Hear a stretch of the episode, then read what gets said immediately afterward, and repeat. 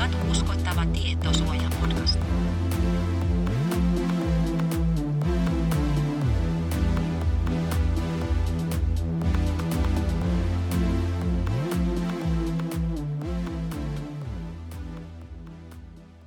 Tervetuloa kuuntelemaan Tietosuojamakasiinia eli Katu uskottavaa tietosuojapodcastia. Tämä on podcast kaikille teille, jotka työskentelette tietosuoja-asioiden parissa. Podcastin vakioääninä tuttuun tapaan Hanna Lankinen ja Hannu Järvinen. Tavanomaiset vastuuvapauslausekkeet ja vastuun rajoitukset soveltuvat myöskin tällä kerralla. Ja voit edelleen lähettää meille palautetta jakson tiedoissa olevaan sähköpostiosoitteeseen. Tietosuojakesä on nyt selkeästi ohi. Olemme jo syyskuun puolella. Olemme siis missanneet kaikki tietosuojakesään liittyvät muistelut ja muuta, mutta jos nyt Hanna yhden asian haluaisit nostaa, mitä jäi kesästä mieleen, niin mikä se olisi sinun mielestäsi? No tietosuojakesä 2023 niin ei tietysti pettänyt siinä mielessä, että kyllähän niitä tapahtumia oli. Aiemmat tietosuojakesät on sisältänyt aina jotain ekstraa ja niitä tähänkin vuoteen mahtui. Ehkä nyt jos jonkun asian nostasin, niin kyllä se varmasti oli sitten se elokuun alun uutinen siitä, että tietosuojavaltuutettu kielsi Jango-taksipalvelun henkilötietojen siirrot Suomesta Venäjälle väliaikaisesti. Miksi haluan sen nyt tässä sanoa on se, että, että kyllähän tämä tietosuoja kesä sisälsi sen, sen tuota Data Privacy Framework-asian tietysti ja tämä kestoaihe – tietosuoja kesien kestoaihe, henkilötietojen siirrot Yhdysvaltoihin, niin sitä ei voitu välttää tänäkään vuonna. Mutta on tietysti hyvä, että me muistetaan, kuten tämä keissikin meitä muistutti, niin, niin sekin asia, että on, on myös muita alueita ja valtioita, että et ei se Yhdysvallat niin kuin yksistään ole välttämättä se kyseenalainen, että muistetaan vähän niin kuin laajentaa tätä skouppia ja ajattelua. Mäkin olisin ehkä juuri ton Data Privacy Frameworkin äh, ja tämän Jangon nostanut sieltä. Nämä oli mun mielestä kiinnostavia kokonaisuuksia ja edelleen osoittaa, osoitti sen mun teesini, että yleensä kesällä aina jotain merkittävää tietosuoja-asioissa tapahtuu, niin se piti edelleen paikkansa. Mutta ehkä yksi iso semmoinen teema, minkä mä nostasin vielä tämän tämän lisäksi on se, että kun katselin noita kaikenlaisia viestejä ja, ja tiedotusta viranomaisilta ja muuta, mitä oli niin kuin kesän yli tullut, niin yksi teema siellä aika usein nousi ja se liittyi tekoälyyn. Eli puhuttiin hyvin monessa paikassa AI-governanceista, eli tämmöisestä tekoälyn hallin, hallintamallista tai hallintakeinoista ja se tuntuu olevan nyt aika monella viranomaisellakin listalla aika korkealla. Ja mun mielestä tämä ehkä kertoo sen, että, että varmasti tämä tulee olemaan sellainen aihe, mikä on myöskin syksyllä sellainen aktiivinen keskusteluaihe ja teema, mistä tulee varmasti viranomaisiltakin tiedotusta entistä enemmän. Sinänsähän tekoälyasia ei ole mitenkään uusia. Jos mä muistan oikein, niin siitä on yli kaksi vuotta, kun mekin ensimmäisen kerran käsiteltiin tekoälyä. Ja päädyttiin muun muassa siihen lopputulemaan, että varmasti tietosuoja-ihmisillä on edessä se aika, jolloin tietosuojavaikutusten arviointeja, eli PIA- tai DPIA-arviointeja rikastetaan myös tällä tekoälyyn liittyvällä näkökulmalla. Eli asianahan tämä on tuttu ja siitä on puhuttu, mutta ehkä tämä tosiaan nyt vihdoin viimein alkaa liikkua kohti sitä konkreettista vaihetta ja, ja niitä sellaisia konkreettisia ulostuloja esimerkiksi viranomaisilta, että mitä se oikeasti tarkoittaa ja mitä seikkoja pitäisi esimerkiksi DPA-arvioinnissa kattaa. Et sinänsä hyvä kehityssuunta.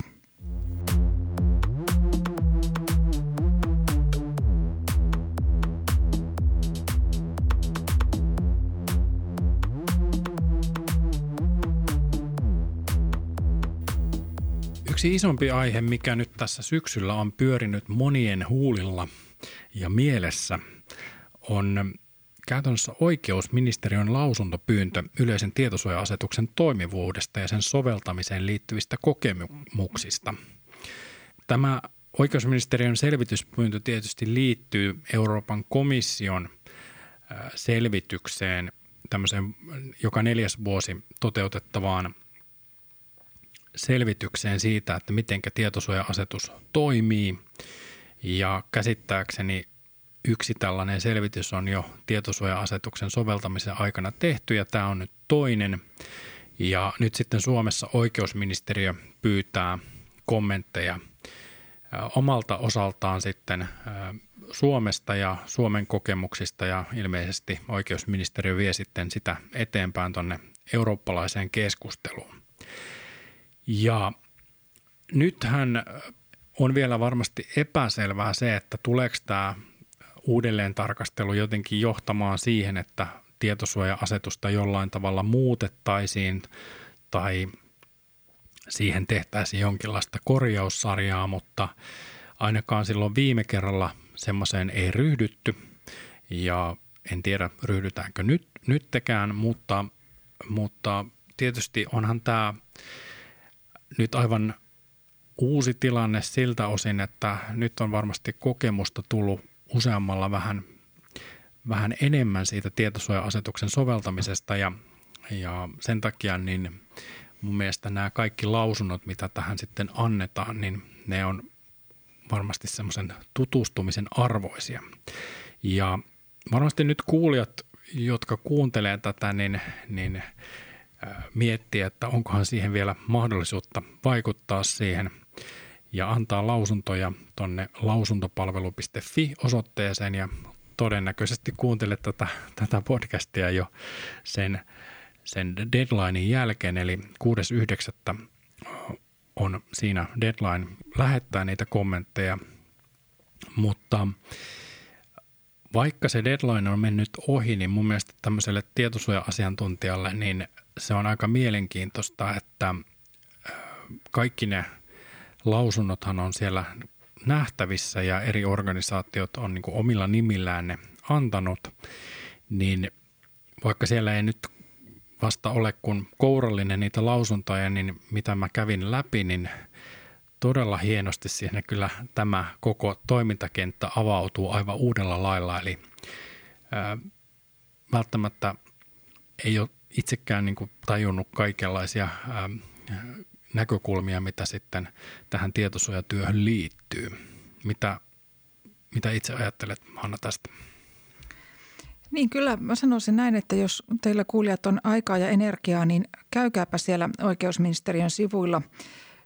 Tämän hankkeen virallinen nimi, millä nimellä hakemalla sen sieltä voi löytää, niin on sellainen kuin yleisen tietosuoja-asetuksen soveltamiskokemuksia koskeva hanke – niin sillä nimellä kun hakee, niin, niin pääsee jonkinlaisen linkkipolun myötä sitten siihen, siihen tota, lausuntopalveluun ja katsomaan niitä annettuja lausuntoja. Täysin luontevaahan on se, että jokainen on oman työnsä kautta tullut miettineeksi asetuksen toimivuutta ja ehkä sitä, että miten sitä pitäisi parantaa – ja, ja millaiseksi se pitäisi sitten korjata, jos sitä lähdettäisiin avaamaan. Mutta kyllähän tämä, kun mäkin niitä siellä katoin, mitä niitä siellä toistaiseksi oli tullut, niin onhan tämä sellainen toiveiden tynnyri. Että se, mitä mä ennen muuta itse ajattelin, niin on se, että silloin kun asetusta kirjoitettiin, niin oletettavasti eurooppalainen lainsäätäjä ihan tarkoituksella pyrki siinä sellaiseen yleisluontoisuuteen, mikä on sitten synnyttänyt sitä tiettyä epämääräisyyttä ja abstraktiutta, jotta mitä mekin on monesti jaksoissa käsitelty. Mutta sitten toisaalta, jos lähdettäisiin niin kun reagoimaan näihin kaikkiin pistemäisiin, vaikka toimialakohtaisiin asioihin ja niihin realiteetteihin, eli siirryttäisiin paljon – niin kuin pienemmälle tasolle, niin kyllähän silloin tietysti seurauksena olisi äärimmäisen kasuistinen sääntely, enkä tiedä onko sekään sitten se, mitä varsinaisesti halutaan. Mutta toiveita on monenlaisia. Mua kiinnostaa tietysti se peruskysymys, että avataanko asetus lähitulevaisuudessa vai ei. En uskalla edes kysyä, mitä toivot sen osalta, mutta tuossahan koko se oikeusministeriön kyselyhän lähtee siitä, että ensimmäinen kysymys on kanssa tämmöinen vähän maailmaa ja syleilevä, eli mitkä ovat merkittävimmät hyödyt ja haasteet, niin jos mä pyytäisin sua tälleen Alexander Stubmaisesti listaamaan kolme keskeisintä haastetta, niin mitkä olisivat sinun bullet pointtisi? Niin, no varmaan, varmaan se ensimmäinen on se, että kun mäkin tähän aihepiiriin perehdyin, niin mä kaivoin ihan tämän mun paperisen asetuskappaleen esille ja mm, palasin pitkästä pitkästä aikaa näihin alkupään resitaaleihin ja pysähdyin resitaaliin numero seitsemän, missä taustotetaan tätä GDPRn syntyä sanomalla, että unioniin haluttiin vahva ja johdonmukaisempi tietosuojakehys, jolla rakennetaan luottamusta ja jonka pohjalta digitalous voi kehittyä. Ja sitten edelleen tässä seiska, seiska-kohdassa puhutaan siitä, että synnytetään oikeusvarmuutta ja luottamusta käytännön toiminnan sujuvuuteen – ja, ja vahvistetaan tätä esimerkiksi niin kuin talouden toimijoiden kannalta. Eli tavoitellaan siis oikeusvarmuutta ja luottamusta. Ja jos ajatellaan, että mitä tämä nykyinen sanamuoto on sitten kenties tuottanut, niin, niin varmaan oikeusvarmuuden sijaan se on synnyttänyt epäselvyyttä ja, ja avoimia kysymyksiä, eli, eli synnyttänyt kysymyksiä enemmän kuin itse asiassa teksti antaa vastauksia. No itsestään selvää on tietysti se, että uusi sääntelyhän on aina tulkinnan varasta ja tämä on normaali tilanne sinänsä, että tietyt asiat pitää ratkoa. Mutta ehkä, ehkä tässä yllättävää on se, että, että, että kuinka, kuinka kauan tulee kestämään ennen kuin tätä oikeusvarmuutta ja ymmärrystä siitä, mikä on oikea toimintatapa, niin on sitten saatu luotua. Et, et jotenkin niin kuin ehkä se, se että – että vastoin alkuperäisiä tavoitteita, niin kyllähän tämä on niin kuin eurooppalaiselle rekisterinpitäjälle aika tällainen pohjaton niin kuin epävarmuuden ja kustannusten sampo ollut. Ja tätä varmaan kannattaisi sitten poliittisten EU-lainsäätäjien miettiä.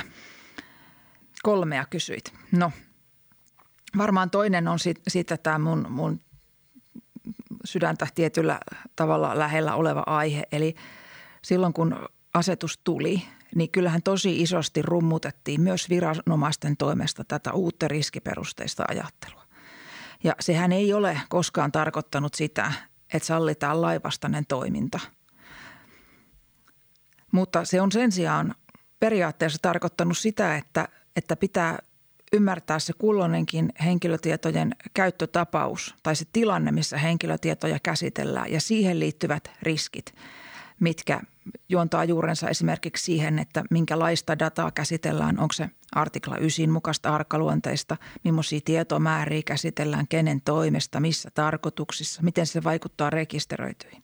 Että se konteksti ja sen synnyttämä riskitaso olisi voitu huomioida, kun mitotetaan sitten niitä ja päätetään niitä mitikointikeinoja. Ja tämä riskiperustoisuus on kyllä mun mielestä niiden niin sanotusti juhlapuheiden jälkeen aika lailla kokonaan unohdettu tietosuojaviranomaisten ratkaisukäytännöstä. Ja tämä meidän jaksojen suosikkiaihe, Euroopan tietosuojaneuvoston ohjeet, niin eipä sitä kyllä ole sielläkään hirveästi sovellettu. Niin, se varmaan edellyttäisi, että Euroopan tietosuojaneuvosto tekisi erillisen ohjeen riskiperusteisuudesta.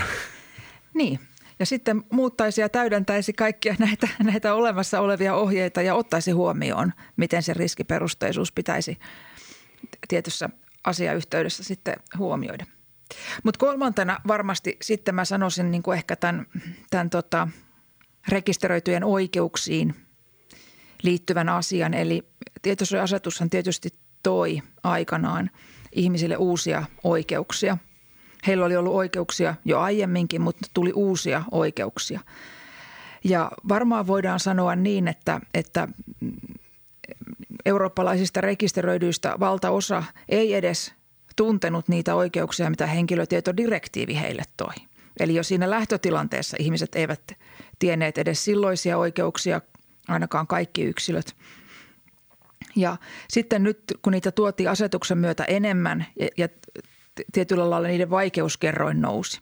Otetaan esimerkkinä vaikka oikeutettu etu ja ihmisillä oleva vastustamisoikeus siihen liittyen. Tai otetaan vaikka esimerkkinä henkilötietojen rajoittamis, käsittelyn rajoittamisoikeus. Niin Varmasti on syntynyt se tilanne, että sääntely ja viranomaisohjeet antaa ihmisille hyvin laajoja ja hienosyisiä oikeuksia, mutta valtaosa kansalaisista ei kuitenkaan A. tiedä niistä oikeuksista, B. ole käyttänyt niitä ja C. oletan, että ei edes osaa hirveästi arvostaa niitä. Eli, eli kun oikeuksissahan on aina se, että se mikä on yhden oikeus on toisen velvollisuus. Ja, ja rekisterinpitäjien hän täytyy ylläpitää valmiutta ja kykyä ottaa vastaan niitä pyyntöjä, ainakin noin teoriassa. Ja tätä, tätä valmiutta ja kykyä on ylläpidettävä myös niissä tilanteissa, jossa kukaan ei niitä asioita pyydä. Ja, ja tämä on niin kuin mielenkiintoinen tilanne, että, että niin kuin minkälaiseen, onko niin kuin nämä GDPRn viisi vuotta osoittaneet, että, että näille oikeuksille, mitä sääntely tuo, niin niille on oikeasti kansalaisyhteiskunnassa tilaus ja tarve. En mitenkään väheksy niin kuin yksityisyyttä perusoikeutena tai, tai kansainvälisenä ihmisoikeutena päinvastoin, mutta kysyn vaan sitä, että, että niin kuin – onko se käppi ikään kuin kansalaisten osaamisen ja kiinnostuksen ja rekisterinpitäjien velvoitteiden välillä niin kuin ikään kuin kasvanut vain vuosi vuodelta.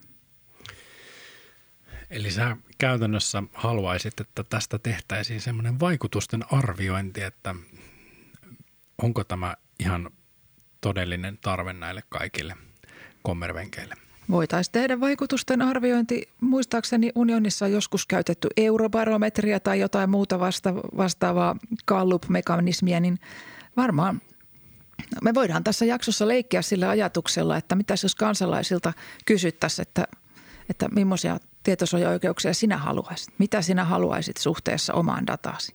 Mä oon käsittänyt, että aina kun tämmöisiä kyselyitä tehdään, niin ihmiset ovat hyvinkin vastaavat, että he arvostavat yksityisyyttä ja, ja tota, haluavat todella kattavia datan käyttöön liittyviä rajauksia ynnä muuta, mutta sitten kun he saivat Facebookin eteensä, niin he luopuvat näistä kaikista hyvistä periaatteista välittömästi, ainakin suurin osa. Niin tai jos heitä jollain lahjalla tai muulla kannustimella kannustetaan antamaan tietojaan ja, liittymään johonkin tai lataamaan jotain, niin, niin tätä on ihan tutkittukin, että se – ikään kuin se yksityisyyden hinta on aika alhainen. Kyllä, itsekin vältin tämän, en mennyt Motonetin kanta-asiakaskerhoon viikonloppuna. Nämä oli Hanna sinun kolme pointtia ja ehkä tässä oli sen verran ylätason asia, eli äh, nämä sinun esittämät huomiot oli, äh, nämä soveltuu hyvin moneen toimialaan ja ehkä näitä kannattaa pitää sillä lailla mielessä, kun lukee noita eri yhteisöjen antamia lausuntoja nimenomaan näihin oikeusministeriön esittämiin kysymyksiin, koska tietyllä tapaa on mielenkiintoista katsoa, että millä tavalla he tulkitsevat sieltä niin kuin omasta oman toimintansa näkökulmasta näitä isompia periaatteita. Siellä on aika paljon otettu noissa lausunnoissa sitten nimenomaan niiden, niihin toimialan kysymyksiin, vaikka johonkin toisiolakiin tai tutkimuskäyttöön tai johonkin muuhun kantaa, mutta olin lukevina niin siellä, että kyllä juuri näistä niin kuin riskiperusteisuudesta ja tietosuojaneuvoston papereista oli kanssa esitetty samansuuntaisia huomioita, eli on varmasti virkistävää vähän katsoa, että minkälaisia, miten sieltä niin kuin eri toimialoista sitten nousee näitä, näitä sinun esittämiä yleisiä teemoja.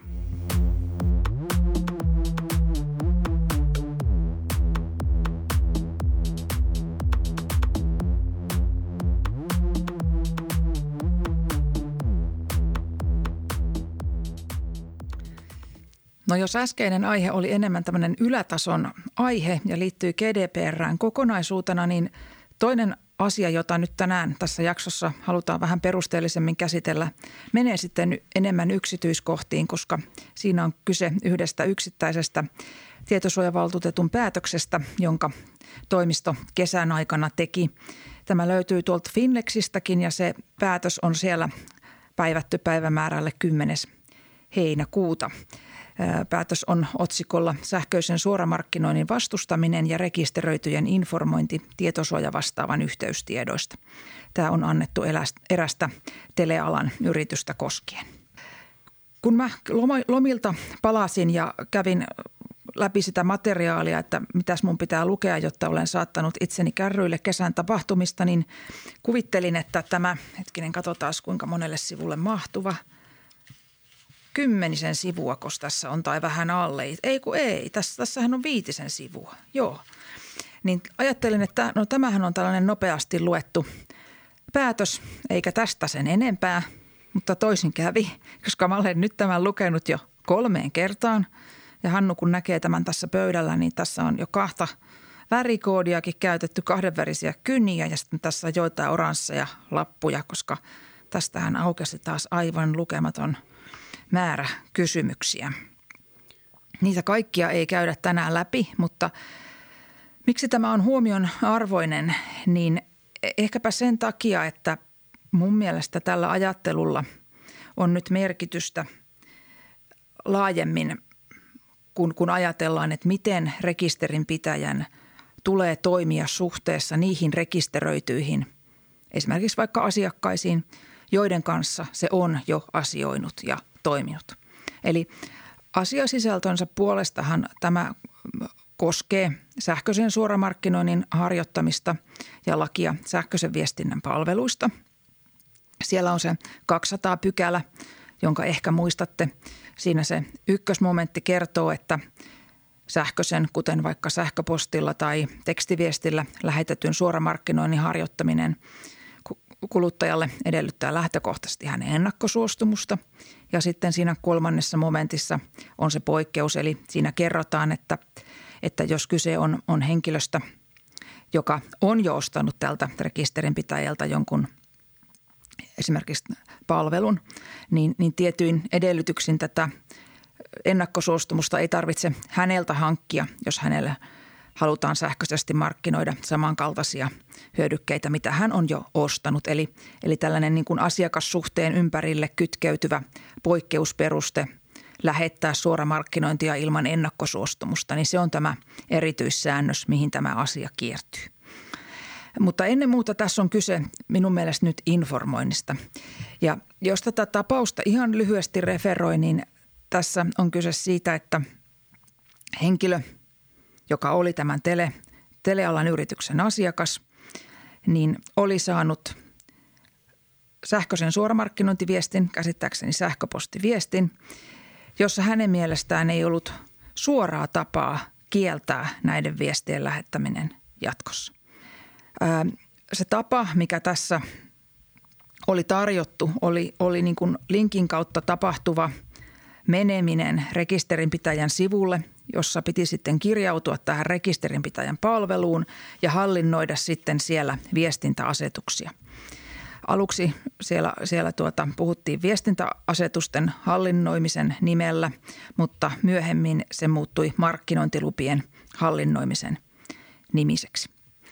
Ja sitten lisäksi tietysti ihmisellä oli mahdollisuus lähestyä tätä rekisterinpitäjää niiden muidenkin kanavien kautta, miten ylipäänsä rekisterinpitäjä tarjosi asiointimahdollisuutta. Eli tässä oli, oli ää, asiakaspalvelun soittaminen tai chat-viestien lähettäminen ja muistaakseni jopa kivijalka myymälätkin tai toimipisteet mainittiin. Eli periaatteessa hyvin monikanavaisesti niissä samoissa kanavissa, miten muutenkin asioidaan, niin olisi sitten voinut tämän sähköisen suoramarkkinoinnin lähettämisen kieltää. No miksi tämä on mielenkiintoista? Niin minun mielestä ennen muuta siitä syystä, että tässä päätösosiossa tietosuojavaltuutettu sitten katsoo, että rekisterinpitäjän suor- suoramarkkinointiviesteissä annettu sähköisen suoramarkkinoinnin kieltomahdollisuus on edellyttänyt tältä rekisteröidyltä henkilöltä kirjautumista verkkopalveluun. Eikä tämä rekisterinpitäjä ole näin ollen antanut tämän markkinointiviestin yhteydessä – helppoa mahdollisuutta kieltää yhteystiedon käyttö. Eli se, että ihmisen olisi pitänyt kirjautua verkkopalveluun, ei ole ollut tarpeeksi helppoa. Ja tässä kyseisessä tapauksessa niin, niin tämä henkilö oli tosiaan jo tämän rekisterinpitäjän asiakas ja hänellä olisi pitänyt olla käytössään tunnukset, joilla hän olisi voinut kirjautua. Se on sitten eri kysymys, että oliko hänellä ne muistissa, eli olisiko hänen pitänyt esimerkiksi lähteä palauttamaan – jotain salasanaa tai muuta. Mutta joka tapauksessa mun mielestä merkityksellistä on se, että, että tunnukset oli hänelle annettu. Ja koska tämä kirjautumista edellyttänyt toimintamalli ei sitten tietosuojavaltuutetun mielestä ollut tarpeeksi helppo, niin rekisterinpitäjä sai tässä määräyksen muuttaa tätä menettelyä sellaiseksi, että henkilöllä on jatkossa helppo mahdollisuus kieltää sähköisen suoramarkkinoinnin lähettäminen. Tietosuojavaltuutettu ei, kuten joskus ennenkään, niin ei nytkään ota kantaa siihen, mikä olisi oikea oikeanlainen tapa. Eli tässä päätöksessä lukee, että rekisterinpitäjän harkintaa jätetään asianmukaisten toimenpiteiden määrittely. Ja sitten rekisterinpitäjä voi joko valittaa tästä tai tietyssä määräajassa ilmoittaa viranomaiselle, että miten tätä on muutettu. Minun mielestä nyt täytyy muistaa se, että, että tässä tapauksessa kun on voitu soveltaa tuota 200 pykälän kolme momenttia, niin silloinhan on kaiketi kiistatonta, että käsillä on tilanne, jossa henkilö on jo asiakas. Häntä on silloin pitänyt informoida tietosuoja-asetuksen säätämällä tavalla. Hänelle on pitänyt kertoa vastustamisoikeudesta ja näin. Eli, eli tässä lähtötilanteessa niin ihmisellä pitäisi olla jo paljon tietoa.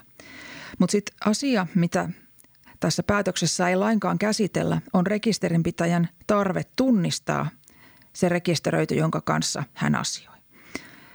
Tunnistamiseen voi olla tietysti liiketoiminta-alueesta tai rekisterinpitäjän toimialasta riippuen erinäisiä velvoitteita tai sitten niitä ei ole. Mutta kaikissa tilanteissahan tietosuojasääntely tarkoittaa kuitenkin sitä, että vastustamisoikeus on jonkun tietyn rekisteröidyn henkilön eli tietyn luonnollisen henkilön oikeus. Ja se kieltoilmoitus, kun se otetaan vastaan, niin sehän täytyy rekisterinpitäjän tietojärjestelmissä kytkeä johonkin yksilöön. Eli se ei ole esimerkiksi puhelinnumeron oikeus tai sähköpostiosoitteen oikeus, vaan se on sen yksilön oikeus. Ja tässä päätöksessä ei käsitellä ollenkaan nyt mun mielestä sitä näkökulmaa, että, että olisiko tämä tunnistaminen itse asiassa ollut perusteltua ja tarpeellista sitäkin kautta, että tämä kielto pystytään kohdentamaan tiettyyn ihmiseen. Vaan tässä katsotaan mun mielestä – yllättävänkin niin kuin, ä, yksioikoisesti, että, että tämä kirjautuminen on ollut hank- liian hankalaa. Ei, eikä käsitellä ollenkaan sitä näkökulmaa, että onko se itse asiassa tämän tunnistamisen kannalta ollut välttämätöntä. Miten, kun sä Hannu tätä luit ja katoit, niin jouduit sä tekemään yhtä paljon tämmöistä pohdintaa kuin mihin mä olen nyt tässä uponnut? Kyllä mulla tästä nousi monenlaisia ajatuksia ja ehkä se ensimmäinen liittyy tuohon tietosuojavaltuutetun tiedotteeseen ja sitten tähän Finlexin, Finlexin tapaukseen, niin tuossa tiedotteessa sanotaan, että tämä oli lähtenyt itse asiassa tekstiviestistä. Eli kuluttaja oli saanut tekstiviestin ja hän oli yrittänyt kieltää sitä, mutta sitten kun katsoo tätä Finlexin ää, tapausselostusta, joka on tosiaan se – viitisen sivua, niin siinä ei mainita oikeastaan tästä, tästä niin kuin faktoista mitään, vaan, vaan niin kuin mennään suoraan siihen, että kaikki tekstiviestit ynnä muut kuuluu samaan asiaan tai samaan koriin. No, eihän se tietysti lainsäädännön näkökulmasta, niin tekstiviestit ja, ja äh, sähköpostit hyvin paljon niin kuin samastetaan, mutta en tiedä, että onko tämä sinänsä vaikuttanut sitten asiaan, että – että millä tavalla niin kuin rekisterinpitäjä on sitten tarjonnut näitä kieltäytymismahdollisuuksia nimenomaan tekstiviestissä. Mutta tämä sun mainitsema kolmos momentti, niin sehän liittyy siihen, että niin kuin mainitsit, että, että asiakas on ostanut jonkun palvelun ja, ja sitten hänelle markkinoidaan vastaavanlaista tuotetta ja hän ei ole välttämättä sitten antanut mitään suoramarkkinointilupaa. Tai mä lähdin pohtimaan sitä, että mikä merkitys sillä on, että tämä on itse asiassa hyvin tämmöistä niin kuin jo ennen tietosuoja-asetustakin ollut lainsäädännön periaate nimenomaan näihin tilanteisiin. Ja sitten kun katsotaan, että mitä tietosuoja-asetus ja, ja siihen liittyvä tulkintakäytäntö on tuonut, että pitää suostumukset, niin jos suostumuksia annetaan, niin ne pitää olla yhtä helposti peruttavissa ja samanlaisella mekanismilla. Ja sitten jos mietitään niitä tilanteita, missä ihmiset antavat suostumuksia, niin aika monella rekisterinpitäjällä on vaikka sähköisiä palveluita, missä ihmiset voi hallinnoida suostumuksia ja niihin kirjaudutaan joko vahvasti tai, tai muilla tavoilla. Ja se on aika niin kuin loogista, että ää, suostumuksia hallinnoidaan sitten siellä palvelussa, jotta juuri nämä niin kuin tunnistamiseen liittyvät kysymykset ja muut saadaan niin kuin ratkaistua. Niin tietyllä tapaa mä rupesin miettimään, että meneekö tässä oikeastaan se niin kuin – tämmöiset uudet hyvät käytännöt ja sitten se vanha, vanha niin kuin tietoyhteiskuntakaaren suoramarkkinointikäytännöt vähän niin kuin sekaisin. Joo, kyllä tämä kysymyksiä herättää ja, ja nimenomaan tietynlainen niin kuin ristiveto, että toisaalta huolellinen toiminta – tietyissä tilanteissa viranomaisenkin ratkaisukäytännön mukaan edellyttää riittävää tunnistamista. Mutta sitten kun, kun sitä jossain toisessa kohtaa tehdään, niin sitten se onkin, se näyttäytyykin niin kuin hidastavana tai hankaloittavana tai vaikeuttavana tekijänä. Tässä päätöksessä on muun muassa käsitelty, käsitelty sitä, että, että tämmöinen kirjautuminen – ei ole vaivatonta. Ja, ja tässä puhutaan muun muassa siitä, että että ihmisen täytyy, jos hän ei muista tunnuksia, niin ryhtyä toimenpiteisiin tunnusten palauttamiseksi tai sitten käyttää jotain muuta näistä tarjolla olleista asiointikanavista – Erityisesti mä oon allaviivannut tässä sitä kohtaa, jossa lukee, että rekisterinpitäjien tulee tarjota näiden vastustamistapojen kohdalla sellaisia vaihtoehtoja, joissa huomioidaan se, että kaikilla rekisteröidyllä on yhdenvertainen pääsy rekisteröidyn oikeuksiin, eikä tiettyjä ryhmiä, kuten tuotteen tai palvelun hankkineita tai kirjautumistunnukset omaavia rekisteröityjä priorisoida. Mutta silloin tosiaan, kun ollaan sen – laki sähköisen viestinnän palveluista 200 pykälän kolmen momentin soveltamisen piirissä, niin silloinhan henkilö on jo asiakas. Ja koko se kolmos momenttihan asettaa ikään kuin asiakkaat omanlaiseensa asemaan sen suhteen, miten niille ylipäänsä saa markkinoida. Että tämmöinen, että, että samastetaan, että ei saa asettaa erilaiseen asemaan henkilöä, joka on jo asiakas ja joka ei ole, niin tätä mä kovasti mietin. Mutta niin tai näin, tässä ratkaisussa heitettiin sitten pallo rekisterinpitäjälle miettiä, että miten muuten tämä voitaisiin hoitaa. Mä kovasti tein töitä selvittääkseni tämän ratkaisun laivoimaisuutta ja tota, huomasinpa tässä semmoisen hauskan realiteetin, että silloin kun on hallintopäätöksestä kyse, niin, niin kun siihen annetaan valitusosoitus, niin – se hallinto-oikeus, mihin se valitusosoitus annetaan, niin sehän voidaan määrittää joko sen mukaan, että missä on rekisterinpitäjän kotipaikka. Ja tämähän selviää tietysti esimerkiksi kaupparekisteritiedoista siitä, että mihin se Y-tunnus on, mille paikkakunnalla se Y-tunnus on rekisteröity. Eli mikä on yrityksen tai muun rekisterinpitäjän kotipaikka. Tai sitten vaihtoehtoisesti voidaan käyttää sitä rekisteröidyn kotikunnan perusteella määräytyvää – määrittelyä. No tässä tapauksessa meillä ei ollut tietoa telealan yrityksen nimestä ja vielä vähemmän rekisteröidyn kotikunnasta. Niin minäpä sitten rimpauttelin tuossa läpi kaikki Manner-Suomen kuusi hallinto-oikeutta ja niistä ei löytynyt valituksia tällä diaarinumerolla. Ahvenanmaan hallintotuomioistuimeen en soittanut. Ehkä olisi pitänyt soittaa, mutta se on tässä vielä kysymysmerkki.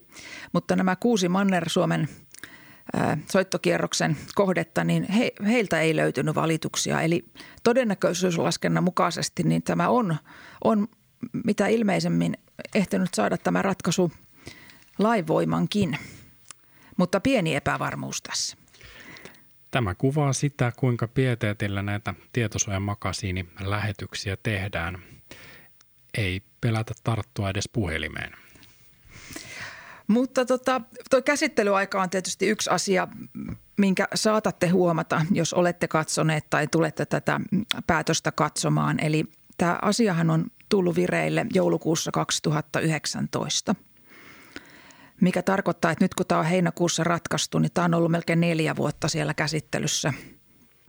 Ja rekisterinpitäjältähän on tämän päätöksen mukaan pyydetty selvitykset suht ripeästikin sen vireille tulon jälkeen, eli heti tuossa vuoden 2021 alussa – mutta sikäli, jos nämä päivämäärät pitää tässä kutinsa, niin, niin rekisterinpitäjä on sen jälkeen, kun nämä selvitykset on hankittu, niin saanut elää jännityksessä melkein kaksi ja puoli vuotta ennen kuin se on nyt sitten tänä kesänä heinäkuussa saanut tämän päätöksen ja saanut, saanut heinä-elokuussa miettiä, että haluaako se tästä mahdollisesti valittaa. Ilmeisesti siihen hallinto-oikeusvalitukseen ei saa lisää aikaa, että se täytyy kuukaudessa viedä 30 läpi. päivää. Kyllä. 30 päivää kesäaikana. Itse vielä kiinnitin tässä huomiota, että tässä on annettu myöskin ohjaus siitä, että miten tietosuoja vastaavan yhteystiedot pitää olla näkyvillä ja tämä toki itseäni henkilökohtaisesti kiinnosti, koska tämän päätöksen mukaan niin tällä rekisterinpitäjällä oli kyllä tietosuoja vastaavan yhteystiedot, mutta ne piti löytää – linkin takaa ja siinä linkissä luki, että tutustuthan rekisterinpitäjän tietosuojaperiaatteisiin. Ja kun sitä linkkiä painoin, niin sieltä löytyi sitten tietosuoja vastaavan yhteystiedot. Ja, ja tota, tässä huomautetaan, että tämä ei ole ollut ehkä sitten tarpeeksi helposti löydettävä, koska siitä linkin tekstistä ei voi päätellä, että sieltä löytyy tämmöiset yhteystiedot. Mutta ehkä tämäkin on aika hyvä, hyvä esimerkki siitä, että nyt mennään jo aika lailla niin kuin tekstimuotoiluihin siitä, että mi, mitä, miten tätä asetusta pitää tulkita ja, ja tässä on sitten päädytty antamaan ohjaus siitä, siitä tota mallista. Mutta hyvä sitten muistaa, että jos tuota vaikka verkkosivulle laitetaan tietosuoja vastaava yhteystiedot, niin siinä pitää lukea nimenomaisesti yhteystiedot, jotta vältytään sitten ohjaukselta. Hanna, me ollaan jaksossa 45. Onko aika paketoida jakso 45 ja miettiä, että jaksetaanko vielä eteenpäin? Me paketoidaan tämä jakso ja mä luulen, että me valitaan tässä kohtaa sama strategia, mitä me on käytetty tähänkin asti, jo yli neljän vuoden ajan – me nimittäin katsotaan, mitä ajassa liikkuu ja jos se herättää meissä tunteita tai muita ajatuksia, niin, niin sitten me kaivetaan varmaan nämä vermeet esille ja kerrotaan teillekin, mitä me on mietitty.